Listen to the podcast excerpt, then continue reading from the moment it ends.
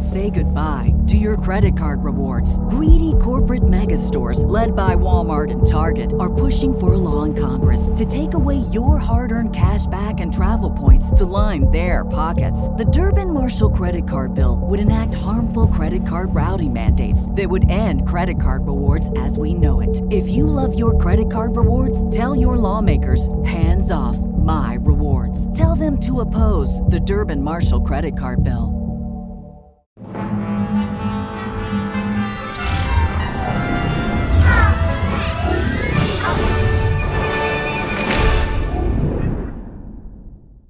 Hey Rebel Browser, I'm Alan Voivod and this is Star Wars seven by seven. We're at episode number one thousand seven hundred thirty-six today. Thank you so much for joining me for it.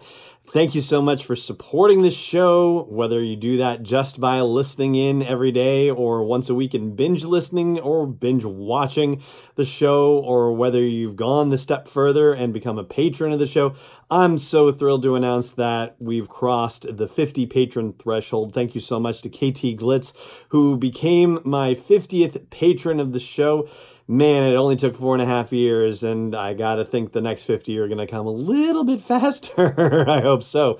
So, who's gonna be fifty-one? I'm so curious to see. You can possibly be that fifty-first person yourself at patreon.com slash SW7x7. All right, so we are continuing our sort of secret, not so secret, out in the open look at a sort of journey to episode nine, if you will, because with the Flight of the Falcon series, as we've been talking about over the last couple of days, we're actually getting some information about events that take place in between The Last Jedi and Episode nine. And the second novel in the Flight of the Vulcan series, Pirates Price by Lou Anders, has more of that information. It has more of what is on Bazine Natal's agenda for the whole situation, and the run-in with the title character of the story, Hondo Ohnaka. He, naturally, is the pirate about whom we're talking in the title, Pirates Price. And this is spoiler territory, by the way. We're only going to talk about the journey to episode nine stuff in here, not about the whole novel itself, at least not today. So if you don't want that spoiled for you, then save this show for a later date. But if you're okay with me getting into it because you want to hear it, you want to discuss it, then let's dive right into it. So Bazine Natal, apparently, in her inquiries for the Falcon, she hasn't been able to keep it very quiet because the old rascally weak way pirate Hondo Ohnaka is already aware of the fact that she is on the hunt for it, and so he's kind of expecting her when she shows up on Batuu. And instead of just saying, "Oh, you're after the Falcon, what's it worth?" he says, "Nope, I'm going to tell you a bunch of stories about it."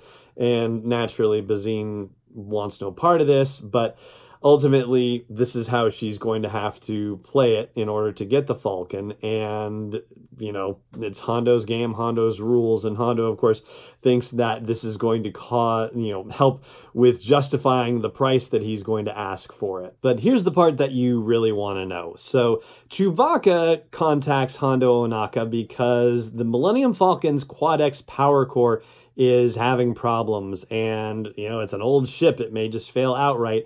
And because of the fact that it's so old and also has been heavily modified and customized, it's not exactly easy to find spare parts. But if anybody's going to know, it's Hondo, and he says, "Oh yeah, I can do it for a price, of course." And so they arrange to meet on a planet that is not named in the book, although we are told that it is in the Outer Rim and that it is a long way from Batuu, where Hondo seems to have set up operations. So that much we know. We also know that he was there with his new partner, who Hondo refers to as Ray Somebody, which is a nice, a nicely done touch to the whole "who is Ray" business. And yeah, how Hondo deals with it is excellently handled. So good on you, Lou Anders, for that one. And basically, Chewie sa- drives a hard bargain, according to Hondo, and says that, you know, he wanted some ship uh, ship parts and tools thrown in for some friends of his, but who those friends are is not identified. You have to assume it's the Resistance, naturally, but beyond that, we don't get any other information other than Chewie saying, "Oh, and don't mind about the porgs," to Hondo. And Hondo, who understands a little bit of Shrewook, doesn't know for sure if he understands Chewie exactly the way he thought he said. But yeah, Porg is a Porg is a Porg, but Hondo has never seen a Porg before, so he doesn't know. And naturally, this causes all sorts of chaos with the Porgs. And, you know, I'll, I'll spare you that bit of it, at least, uh, at least until the other episode where we actually talk about the novel itself. But the bottom line is that he's in possession of the Falcon while he's getting it fixed. And that's how Bazine Natal has come to hear that he's in possession of the Falcon. And he names a price that is apparently exorbitant, which she doesn't blink at. And he says, all right, I'll sell it to you. No problem. And so she takes off with it. And you think, he really sold the Falcon. Holy cow. And naturally, of course, there is some sort of double cross that's happened. It turns out that one of Hondo's associates has hacked the communications signal that Bazine sent to meet with her, you know, contact to get her paid, and intercepted the situation. So she lands on a little planet and meets somebody who's contacting her, who then sends her some money and, you know, tells her, yeah, all right, go pound sand. And so she takes off, and the contact of Hondo's takes the Falcon back to Batuu. And so, you know, they're like, oh, what do you think? This could be a problem. And he says, no, nah, I don't think it's going to be a problem, because she just took a bunch of money for selling this thing to somebody who wasn't really trying to buy it. So the original buyer, whoever that is, and is not named in the book, is going to be really mad at her for not delivering the ship and for selling it to somebody else. So this appears to have taken Bazine Natal out of the equation. And, you know, I was a little surprised in a way, because the Flight of the Falcon series seems to suggest that there are going to be more stories told in, you know, future dates and whatnot, and probably leading up to episode nine. So I'm surprised that she was disposed of in the second book in this series, but yep, she was. So they must have other stories that they want to tell. And I have an idea about what one of them could be, and we'll talk about that after the break. Stay tuned. This episode is brought to you by Audible. You can get your free trial at s w seven x seven dot com slash audible, A U D I B L E.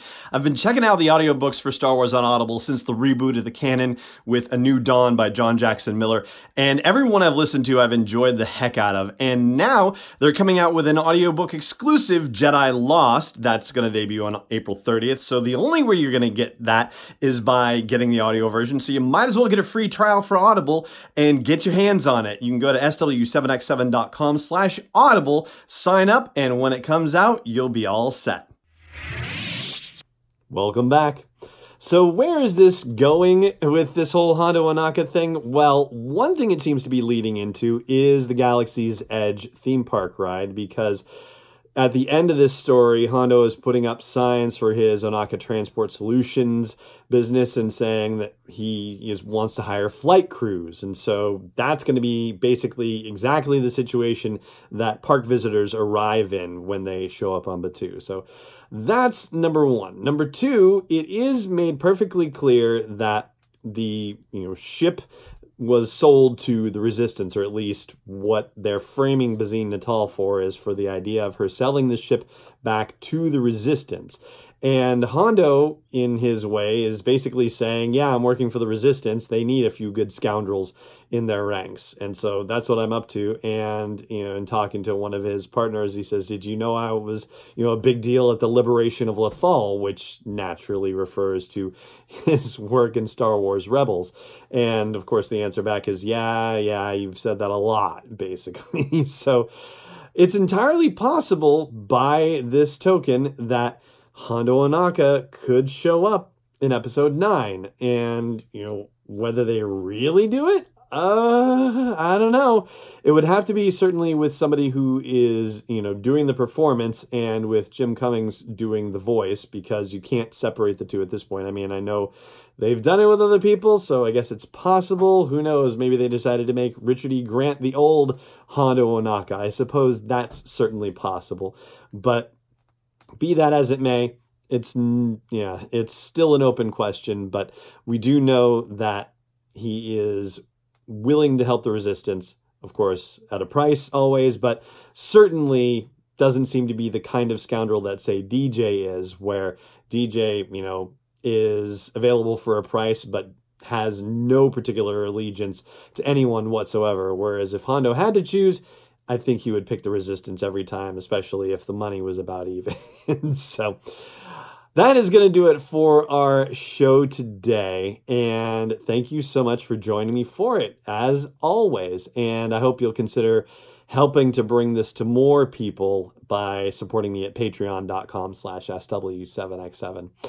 Until tomorrow, it just remains for me to say, may the Force be with you wherever in the world you may be.